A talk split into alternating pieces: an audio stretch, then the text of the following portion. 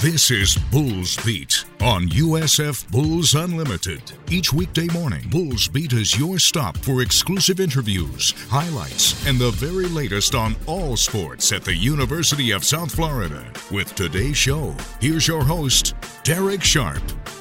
And welcome to the Friday show where we are going to preview a full weekend's worth of action. Both baseball and softball will be at home. And for the first time in a while, it won't be four other softball teams going around at the same time. We are into conference play, meaning it's just the Bulls and East Carolina Pirates who come to town with already more wins than last year. We'll tell you more about the opponents for both squads. VCU, finally a below 500 team. The Bulls aren't facing some juggernaut, but then when you dig a little deeper, yeah, this will not be an easy opponent either for Billy Mo for Billy Mohl's squad, which will begin conference play Next week, we're going to have all the action covered for you, save for one. We'll explain as far as this weekend goes. Coming up in our second segment, some of what Todd Orlando had to say, and I thought it was great, by the way, the new defensive coordinator for the Bulls, along with Jason Vaughn, as he emerged last year's best year as a Bull on the defensive line. We had him on, I remember the football radio show, and we're kind of impressed with how he carried himself and how he explained things, and you'll be even more impressed, I think, after, uh, I guess, another off season of press seasoning because he had some tremendous things to say about the scheme, etc. You also hear a little bit from Lloyd Summerall, another member of that defense. They all spoke at a press conference Thursday afternoon at the IPF, and we picked some of the highlights out for you here. A full weekend in tennis as well. We did not do a show yesterday, so we did not get to recap what the men's team did on Wednesday. We'll remedy that here shortly. Also, track and field is at an event in Orlando this weekend over at UCF. So, this segment will preview what's to come. In our second block, we'll let you hear from Coach Orlando and a couple of members of his defensive line. And we will end the hour with a longer chunk, somewhere around 10 minutes, of Around the American, as there's been plenty of baseball alone over the last two days. But also, do you know that women's lacrosse in the conference has two top 10 nationally ranked teams? They were winning games, one was pushing another top 10 team. So it's a pretty competitive conference already for that sport, which the Bulls will enter in in a couple of years. One team fell out in the WNIT last night. Actually, one fell out in the NIT on Wednesday, so we got some basketball still to come. And of course, the Houston Cougars are in action tonight in the Sweet 16, which began last night with some tremendous games. Wow. Kansas State, Michigan State contest was a thriller. No, I did not stay up for the late games, but FAU rallying in the second half, and Gonzaga and UCLA absolutely going back and forth with Gonzaga winning the men's, really, I guess you'd have to say, fifth day of the tournament was a little bit better than days three and four as far as exciting endings went. But the beginning of this show, and let's start off with men's tennis because they were in action on Wednesday. We've been telling you about how they've steadily improved their record and how after an 0 3 start and eventually 4 8 start, the Bulls had a chance to get above 500 with an important win on Wednesday if they could get it.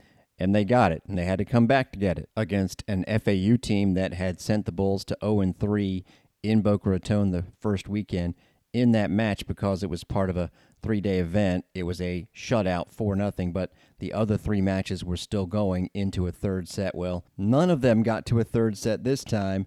How about that? The Bulls, after losing the doubles point, and again, the Bulls had lost four matches in a row to get to 4 and 8. Their season turned around when they knocked off top 50 at the time Penn State and then got a close one against Liberty almost in a match that you forget about because it was kind of tucked into a Monday. They hadn't played for a while. They went to Texas A&M and got swept, but since then they have not lost. And FAU was a good example of what they can pull off after losing the doubles point, meaning they had to win four singles matches. Again, all in straight sets. The Bulls were victorious. Now, the last two were tight second sets, but two victories with ease. Eric Velius the Georgia transfer wins his match at the number three single spot, 6 1 6 2. Now, Alvin Todorica did lose his match, so FAU at the time was up 2 to 1. Only for Davide Tortora, who in the first meeting was up 5 to 3 in the third set, about to get at least a point for the Bulls. But again, they called off the match once the Owls had clinched everything. So Tortora evened things back up from an overall perspective, winning his match 6 3 6 3. So it was whoever was going to take two of the next three going. The Bulls lost at number five. Elijah Cham fell 6 3 6 3. However, the other Australian Bull, Thomas Pavlikovich Smith, was able to finish off his match 7564. So it came down to number four singles. And last year at home against FAU, Bruno Oliveira, he's the transfer from South Carolina, lost the last match that decided things for FAU 4 to 3. He had actually won his first set, different opponent by the way, 6 love and then lost in a tiebreaker 9-7. Well, chance to finish it off and hopefully not go to a third set, right? And Bruno Oliveira went to a second set tiebreaker, but he prevailed 7 to 4, so the Bulls put together another big win. They came in ranked 60th, FAU 58th. The new ITA rankings will be released as they are every Tuesday. And if you can get close to that top 50, then you're in a position where the last couple weeks of the season, you put yourself in a spot to gain an at large into the NCAA tournament. The Bulls have a handful of matches left, all against conference opponents. So the non conference slate is over. It was mighty strong. The Bulls emerged from it with a 10 and 9 record. They will play Wichita State Sunday afternoon, Has had a very similar season to the Bulls. In fact, they're just one match below 500, but only after dropping their last two, both at home, by the way, by the narrowest 4 3 margin. Wichita State comes to town 9 and 10. Memphis is the highest ranked team in the conference, so would be the number one seed for the AAC tournament. The Bulls entered this week as the sixth highest ranked team, but there are indeed six ranked teams. Guess what? The four ahead of them in the rankings are the other four teams they play after Wichita to end the season. And get this all of these matches are at home. We earmarked it, well, about a month ago on the program they're going to finish up the season with nine home matches. If you're wondering, is UCF one of those teams? Yes. That would be Friday, April the 7th. Mark it down on your calendar. By the way, UCF is starting to come around. We'll get there at the end of the hour with Around the American. But as far as Wichita State, that is the next opponent for the Bulls. You can check it out if you like on Sunday afternoon at 1.30. The women's tennis team is actually the second highest ranked in the conference, which is really saying a lot and just shows you the talent that Christina Moros has added over the last couple of years. Of course, Sierra Berry came in and turned heads as a freshman last season. She just won her second weekly honor as far as player of the week, but it's not just her that has the Bulls not only above 500 but well above it now at 9 and 5. That's thanks to a five-match winning streak. They will look to keep it going. Now they go out of conference for their next few and they play DePaul at home that Saturday at noon. While the Bulls are 9 and 5 and on a big winning streak, DePaul is 9 and 5 and on a big winning streak which includes a home victory against 40th ranked Iowa. They have won the Blue Demons eight matches in a row after a tough schedule to start things off. They actually got swept at future Bulls opponent North Texas. Mark that down. But in their one in five start, they had gotten shut out four of those times, but they turned it around, beating Kansas State, shutting them out.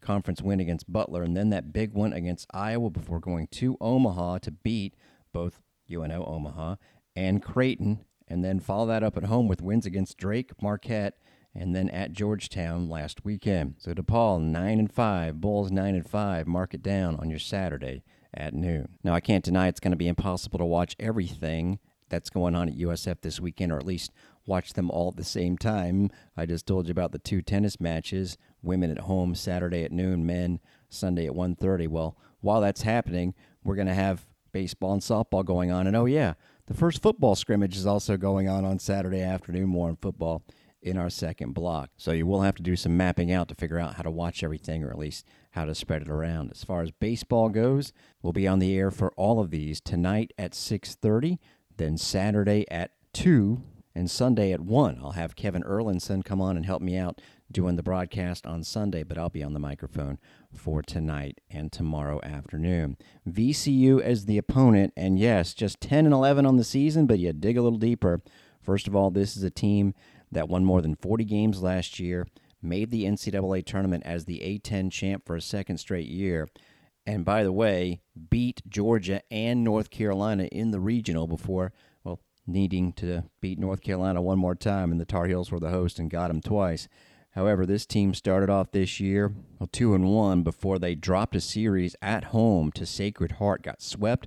They played North Carolina again a couple times and lost to them two more times. So all of a sudden, their record was dipping They only won one of their next five. They played West Virginia in there. They played Liberty in there. Remember the other day we told you about FGCU, how the Eagles, who are now 18 and 4 after following their win against the Bulls on Tuesday, where, by the way, the Bulls held the Eagles to their second lowest output of the season and no home runs. FGCU turned around on Wednesday night and hit three at FIU in an easy win. Well, that Liberty team that was picked to finish first in the ASUN and FGCU won a series against took down VCU 10 0. It's how they were starting. But since then, they've got it turned around. They've got some guys heating up in the batting order over the last five games, and they are now 10 and 11, but winners of seven of their last eight.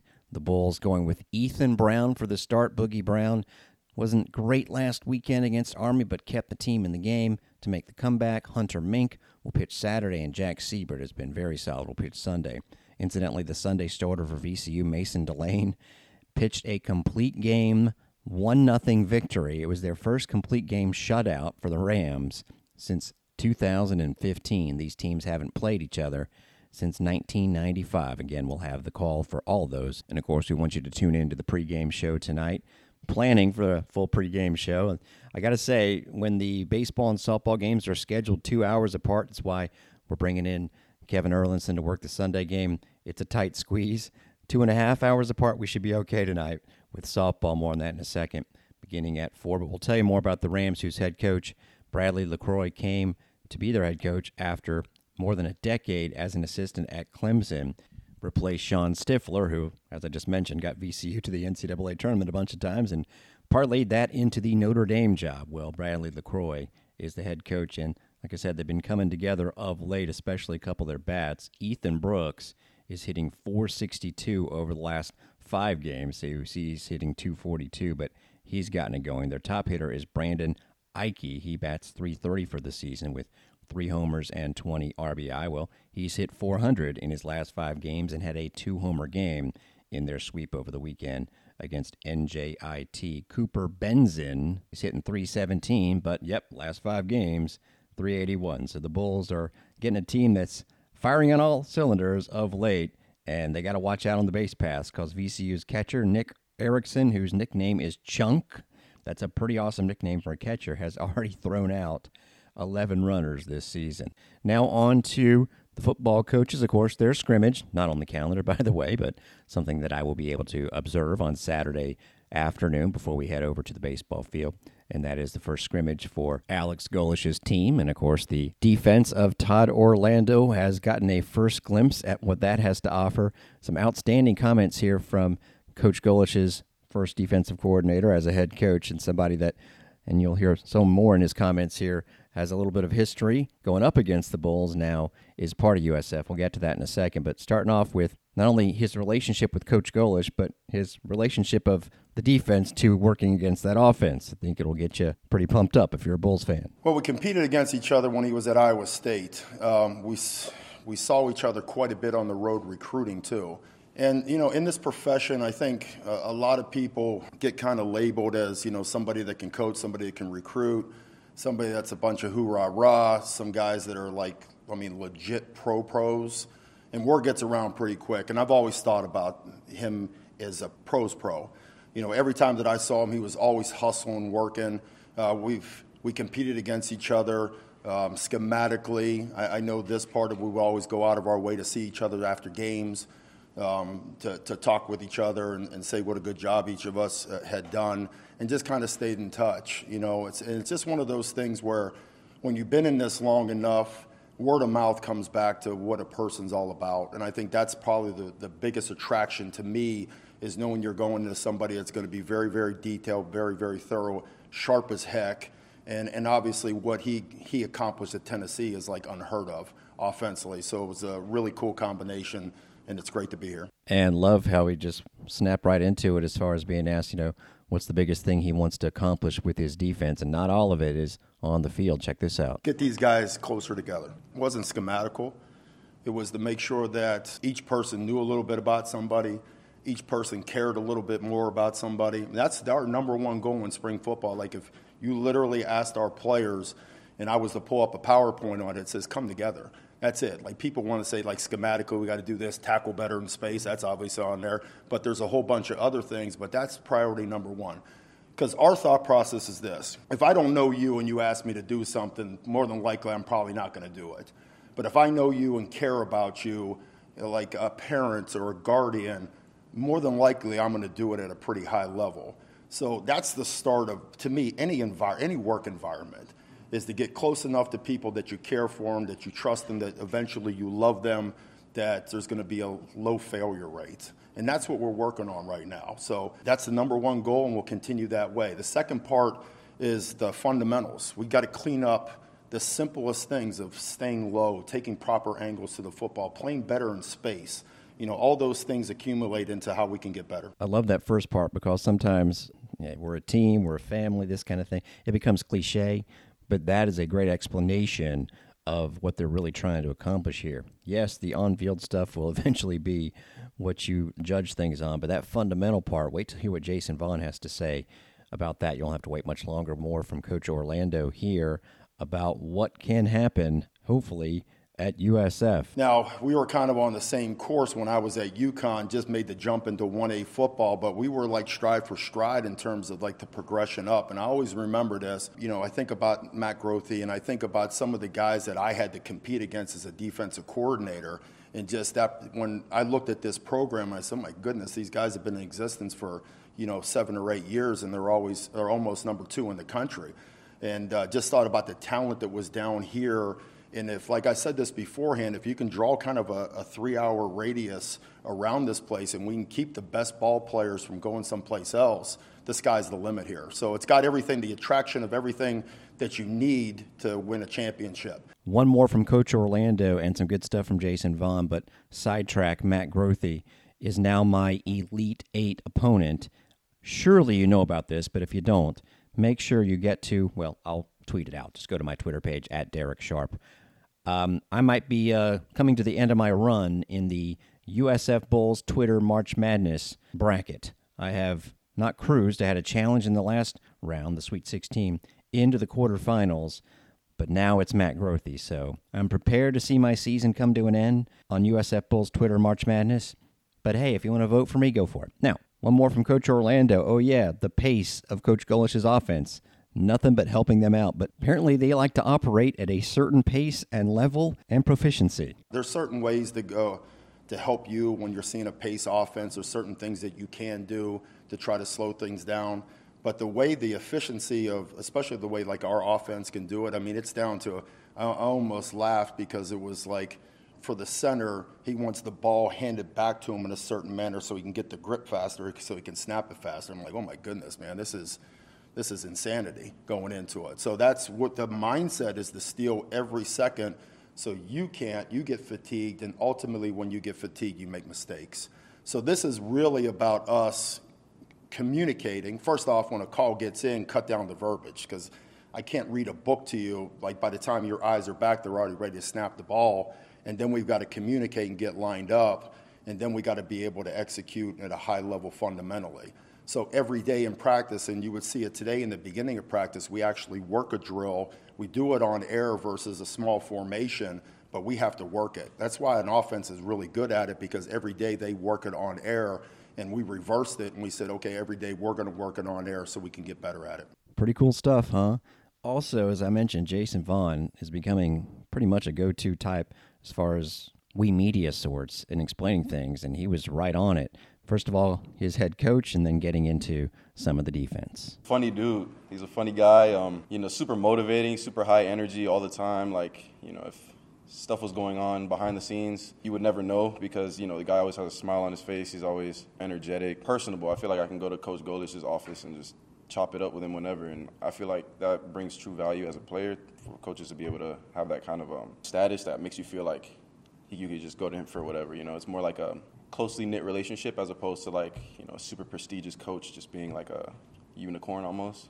And uh, I really appreciate that. He makes things easy. He makes things easy to understand, makes things easy to learn, makes things clear cut so that you know exactly what you what you're expecting. He doesn't hide anything. He doesn't jump through any loops or anything like that. Um, he tells the players exactly what it is, and I appreciate that because um, you know, you don't want a coach that's gonna kind of beat around the bush about things. Like he would just cut it to you straight. And as a man, even that's like, you know, I, I can respect that. And then as a player to a coach, I can definitely respect that. It's extremely fundamentals have been extremely important. We uh, every meeting, every time we meet with the coaches, um, they have you know a percentage breakdown of our assignment, our alignment, our technique, and based on that percentage, you know where you're at. You know what I'm saying? And you know they set a, um, a kind of like a goal for us to hit. So like for example, our technique should be 90% or better every practice, but um, which is very challenging. You know what I'm saying? It helps us, you know, it challenges us, helps us to get better as a team, helps us to reach that reach that goal. But they've harped on on fundamentals extensively. Like we haven't even done any sort of